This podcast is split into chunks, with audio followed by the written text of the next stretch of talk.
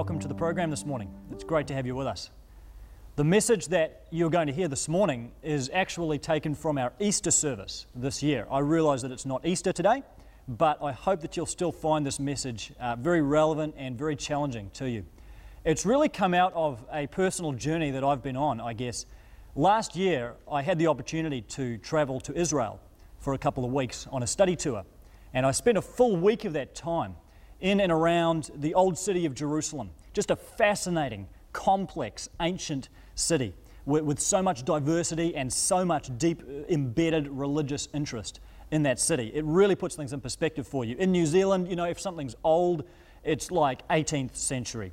In Israel, if something's old, it's 5000 BC. It just puts history in perspective straight up for you. One of the days that we were there in Jerusalem, our tour guide, who was a Palestinian guy, led us on a tour, a walk of the Via Dolorosa. The Via Dolorosa literally means the way of suffering.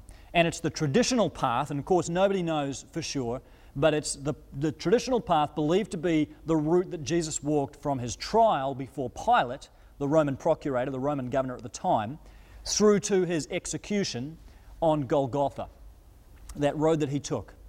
And you're walking down this road. Before we left, our tour guide said to us, Get your wallets, get your passports, get anything that is loose and attach it to your body. Don't just leave a bag slung over your shoulders. Literally carry it with you and secure it to your body somehow. And you're wondering sort of why this is until you take off down the road and start to realize that much of the inner city Jerusalem streets along which the Via Dolorosa weaves its way are lined with street merchants. And these guys, I mean, they don't hold back. These are not passive salespeople. They are out there haggling with you as soon as they see you coming. They're out there bargaining. They're out there waving goods and merchandise in front of your face, trying to get a sale. And here I am trying to have this meditative, contemplative experience on the Via Dolorosa and appreciate the sufferings of Christ. And I've got the stench of some Jerusalem butchery uh, offending uh, my sensibilities these tiny little cobbled streets waving, weaving their way through Jerusalem past all of these marketplaces. And finally, we arrive at the end point, which of course is the site believed to be, again, it's, it's speculative at best, but believed to be the site that Jesus was actually crucified and then resurrected. You look at this place today, it is nothing like it would have looked 2,000 years ago what was once a stone rock quarry called Golgotha is today this monstrous, extravagantly lavish church called the Church of the Holy Sepulchre. Even to say that church is, get, is to get saliva everywhere. But this thing is just the most impressive structure inside and out that you've ever seen. And you walk inside, and immediately I'm struck by the contrast. It's just light and dark. The ordinariness of the Jerusalem streets outside suddenly gives way to this just crowds and crowds and crowds of people inside, pilgrims who had come from all over, literally all over the earth to see what is inside this church. The whole place is very dimly lit, many different chapels and cathedrals within the church. There are candles burning, there's incense, there are shrines and Madonna statues and artwork and extravagant architecture all over the place. On the second floor, as you walk up the stairs, there's another huge crowd of people, a massive queue of people waiting to stick their hand through a hole in the floor and touch what is believed to be the actual rock of Golgotha upon which Jesus was crucified, the rock on which the cross itself stood. This is probably the most intensely religious environment that I've ever been in in my life. And to be honest with you, it made me feel pretty sick.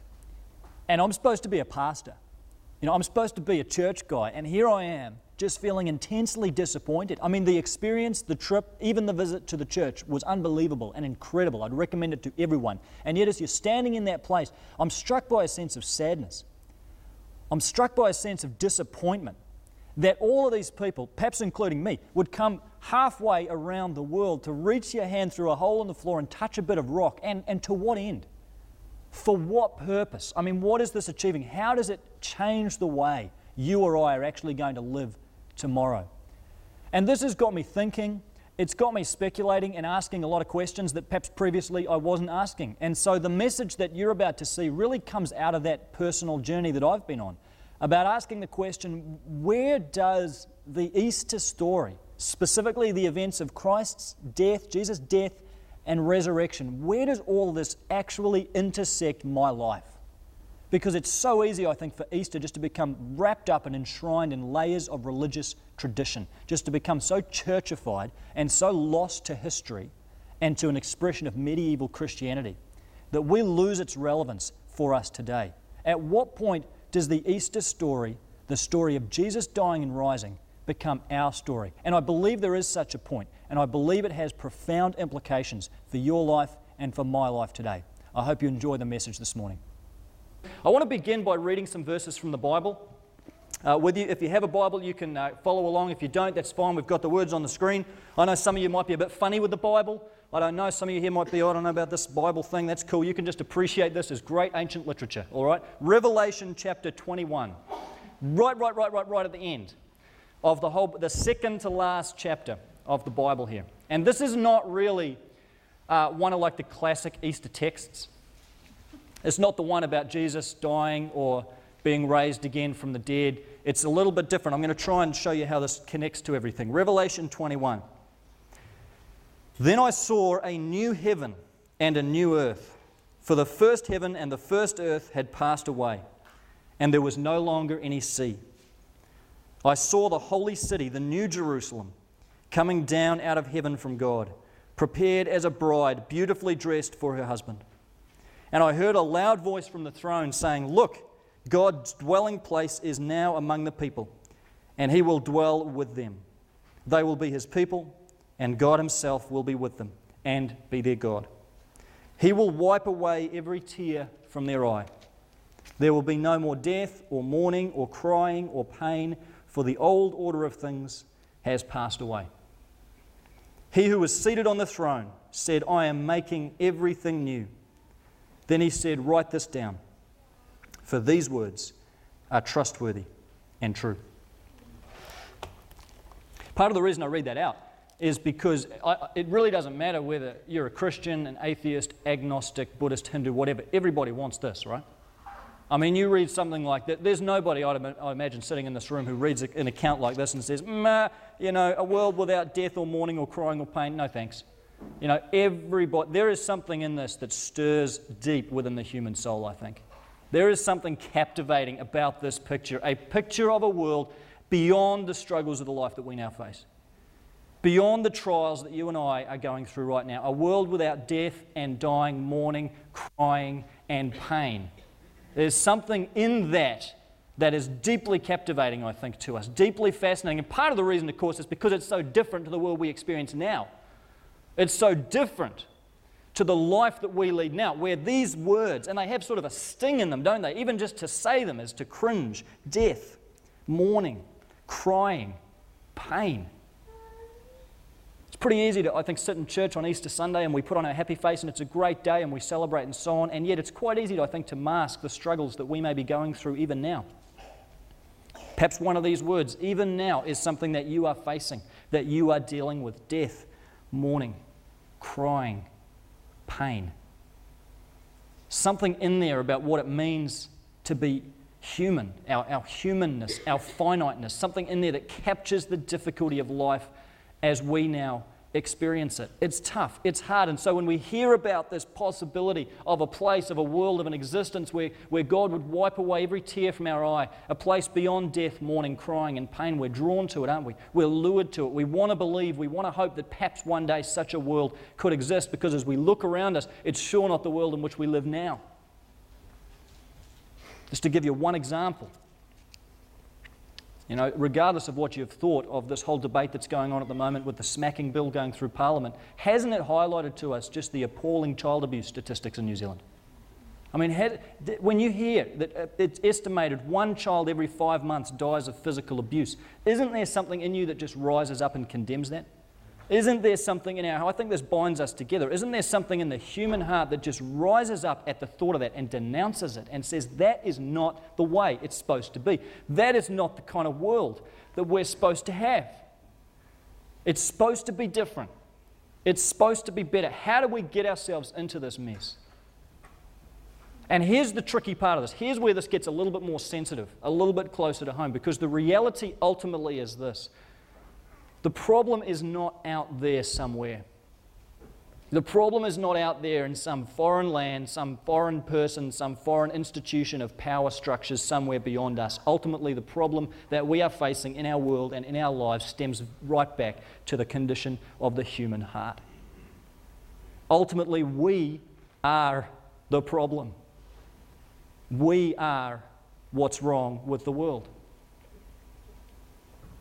Earlier in the 20th century, there's a distinguished newspaper in the UK called The Times still running, I think. And the editor of this newspaper invited several prominent writers throughout the UK to submit essays on the title, on the theme, What's Wrong with the World? And uh, many of you have heard of G.K. Chesterton, famous British writer. He was one of those invited to send in an essay. And his took the form of a simple letter in which he wrote, Dear Sirs, I am sincerely yours, G.K. Chesterton. What's wrong with the world? I am. You know, there's something true about that, isn't there? There's something quite humble about being able to acknowledge ultimately the problem is really with us. We can't look at anyone else, we can't blame anyone else. It's a disease that runs right through the human heart. The comedian Jack Handey says this, I think it captures the sentiment. He says, I can picture in my mind a world without war, a world without hate, and I can picture us attacking that world because they'd never expect it. That's the double edged sword, see, of human nature. On the one hand, we want to condemn atrocity, we want to condemn violence and injustice. On the other hand, we find there's this ugly, selfish streak that runs right through the human heart, and we're not quite sure what to do about it. And, friends, that is quite simply the idea that the Bible calls sin. And that word has got a lot of bad press in recent times. It's a quite a huge amount of ugly baggage, and we kind of think sin is like this archaic idea of breaking just a set of outdated rules somewhere and just getting checks and crosses beside our name. That's actually far from the heart of the biblical idea of sin. It's actually a very relational idea. It's a very relational idea, and sin simply captures the reality that at the heart of the world's problems, at the heart of our problems, at the heart of the human dilemma, is the reality that you and I have rejected relationship with God. You and I have held God at arm's length, and we have resisted acknowledging Him. We have resisted entering into the relationship with Him that He desires to have with us. That's basically what sin is it's a breakdown in that vertical relationship between you and God, between me and God. And I think for most Kiwis, this may be true of you. A lot of the time, this just takes the form of ignoring God, doesn't it? Because you're busy. You know, you've got bills to pay, you've got kids to sort out, you've got a car to run, you've got deadlines at work, you've got a boss breathing down your neck, you've got the house to clean up. Who has time? To think about God. Who has time in the 21st century in New Zealand, Auckland, New Zealand, to start thinking about these matters of eternal significance? We don't because we're just so bogged down in everyday life. We're just running to make ends meet, just to live, just to keep up. Maybe until you get to church on Easter Sunday. And then perhaps some of these issues start taking on some clarity, maybe, that they haven't had for a little while. And we start to realize that ultimately what's wrong with the world reflects what's wrong with us. This problem of sin buried deep in the human heart, that because we've gotten ourselves out of sync with God, as a result, we've gotten ourselves out of sync with each other. That where that vertical relationships become severed, the horizontal relationships between person and person, brother, sister, friend, friend, become fractured.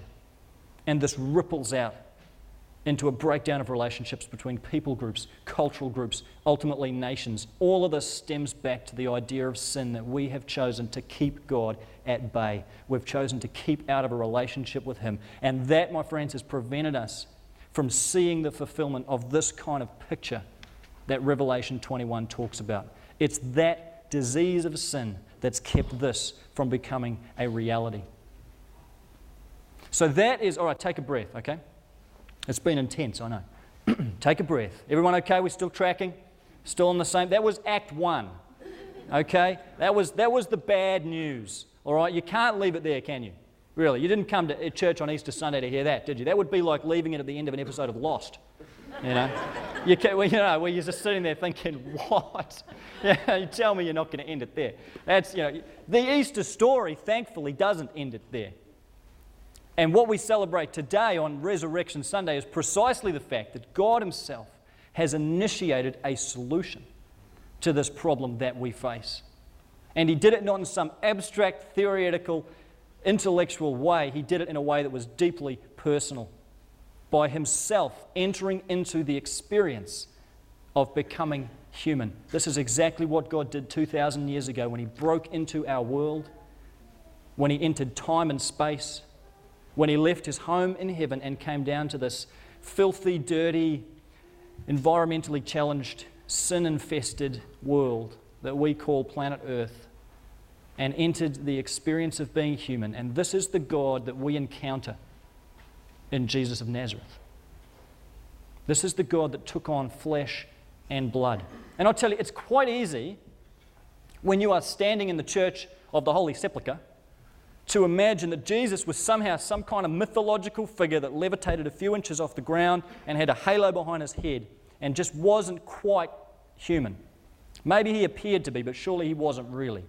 You know, the Jesus of history, the Jesus a lot of the time I think of religion, has painted us a very separate picture from what this man from Galilee was like when he walked on this earth. Because much as he was the embodiment of God on earth, he was also completely human. Jesus had facial hair and fingernails. He might have had pimples when he was a boy. The girl next door might have had a crush on him. He might have been colorblind.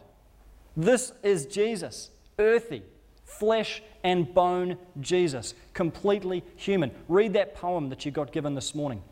It's a picture of the earthly Jesus. It's a picture of the man Jesus entering into all of the experiences that we have, even to the point of entering into the very lowest and most painful of human experiences suffering and death. And this is what you see depicted in a film like The Passion that grotesque crucifixion where Jesus was led away and executed by the, the Roman government of the day. And yet, I think what's easy when you look at a movie like that is to imagine that the special and unique thing about Jesus' death was his crucifixion. Because that's what strikes us, because we're human beings and we're drawn to these sensory images. It's grotesque, it's horrific, it's inhumane. And it was. It was one of the cruelest forms of state execution history has ever produced. And yet, that's not what is unique about Jesus of Nazareth. That is not what's unique about Easter. That's not what's unique about death. Because if you read Roman history, you'll realize the Romans did this to thousands of people. Tens of thousands of people died the same way Jesus died, nailed to a cross. Some even worse. Worse, one of his mates died crucified upside down. It wasn't the fact that Jesus was crucified that made his crucifixion unique. What was different about it was what happened in the spiritual realm as Jesus hung on that cross for those few long hours that Friday afternoon. Because as God, in the form of Jesus, hung on that cross, dying, breathing his last breath, he took upon himself everything that is wrong with this world. And don't hear by that everything that's wrong with the world out there somewhere nameless faces, abstract wars, those kinds of things. No, everything that's wrong with you and with me. Our sin.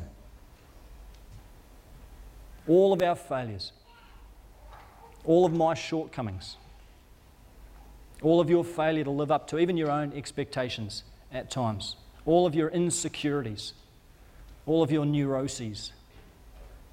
All of your hidden past all of your uncertain future, all those unmet expectations that you had for your life, all those unrealized ambitions, those shattered dreams, all those broken relationships, that, that checkered background that you have, those personal hidden demons that you wouldn't even utter to another single person, those struggles and trials that you came into church with this morning and are burdened with even now. Jesus took it on himself on the cross.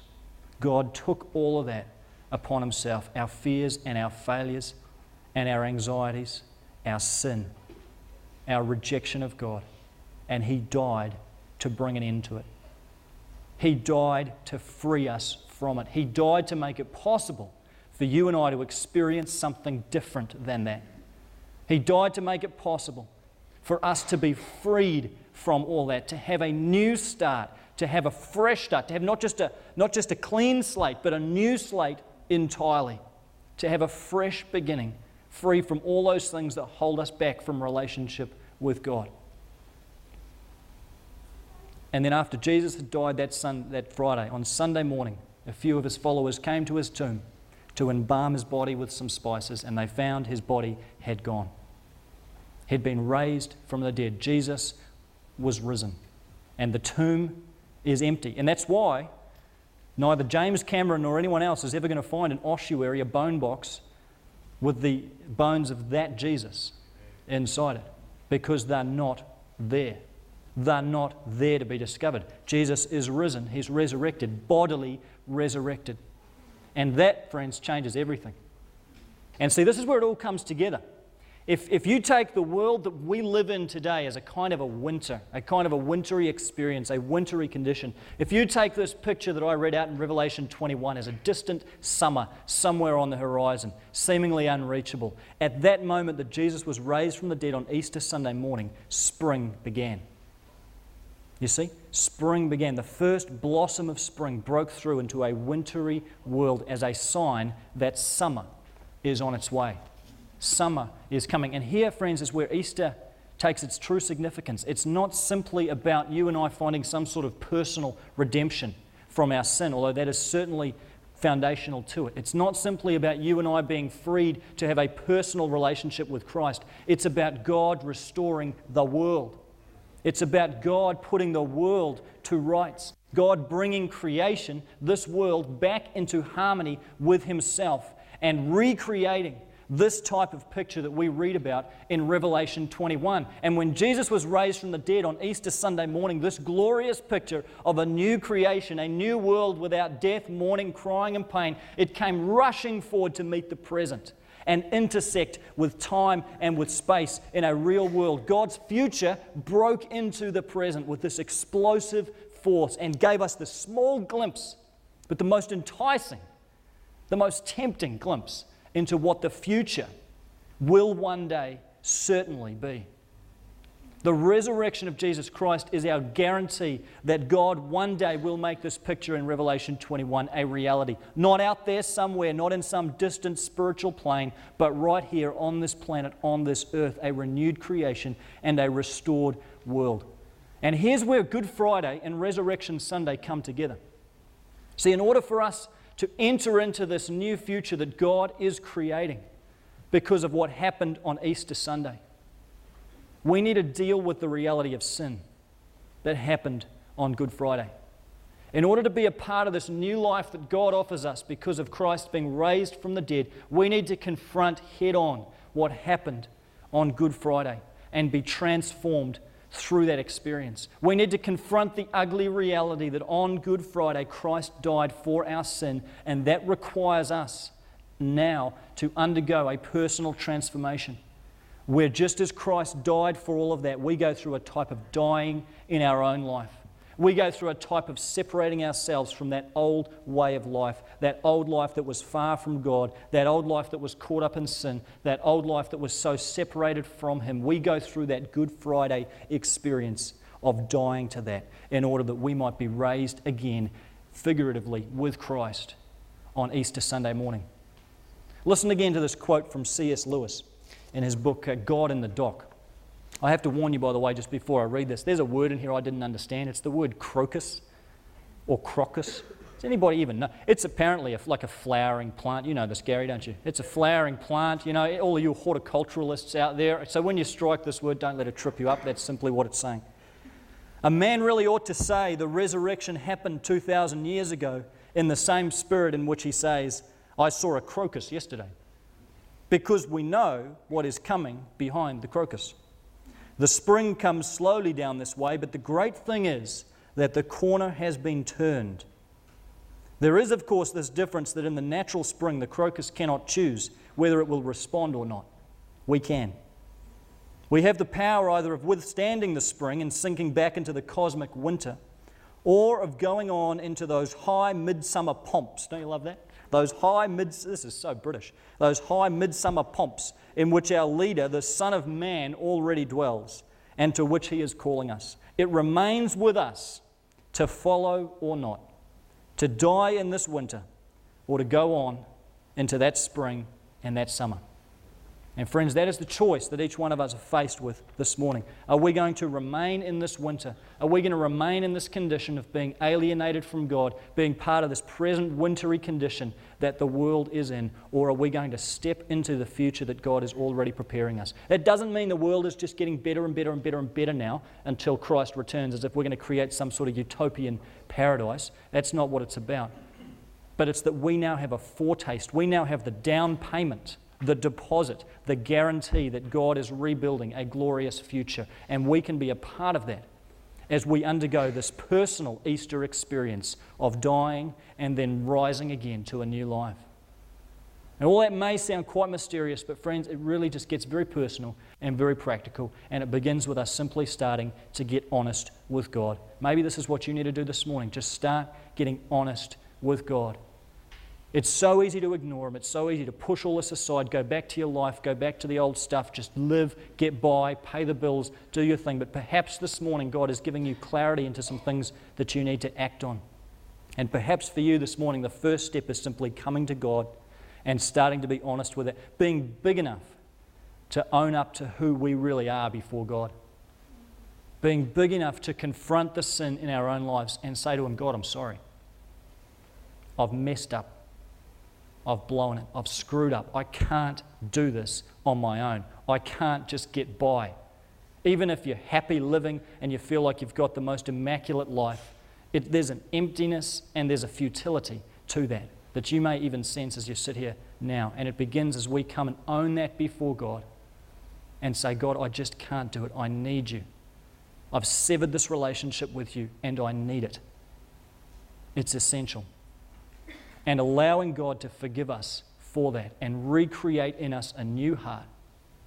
Give us a new beginning where He comes and dwells with us and within us and becomes the authority in our life. It means stepping back into relationship with Him. And friends, I've got to tell you, God is not here. I know the stereotypes, I know the perceptions that may even be in your mind this morning of the kind of God you think you're dealing with. Some God who's standing here with his arms folded and a scowl across his face, just waiting to condemn you, waiting to tick and cross some scorecard that he's got. You know, that God like figure that is a judge just waiting to rebuke you, waiting to punish you, waiting to give you some massive cosmic telling off when you come to Him. Friends, that is not the God we're dealing with. That is not the God of the Bible. That is not the God of Easter. God is a loving Heavenly Father who this morning is desperately searching for his lost son, his lost daughter, calling out their name and standing here in the hope that perhaps today may be the day they come back, standing here with his arms outstretched, ready not to judge but to embrace, ready not to condemn but to comfort and to heal and to restore and to renew and to draw us into this new creation that he is bringing about right here on earth.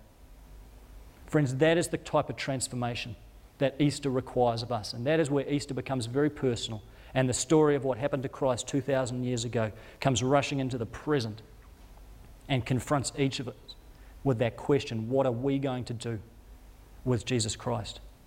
Are we going to remain in winter or are we going to go on into spring, into summer? I want you to keep thinking about that. It's very easy to write Easter off as a fairy tale, some myth some story that has nothing to do with my life. But what if, friends, it's real?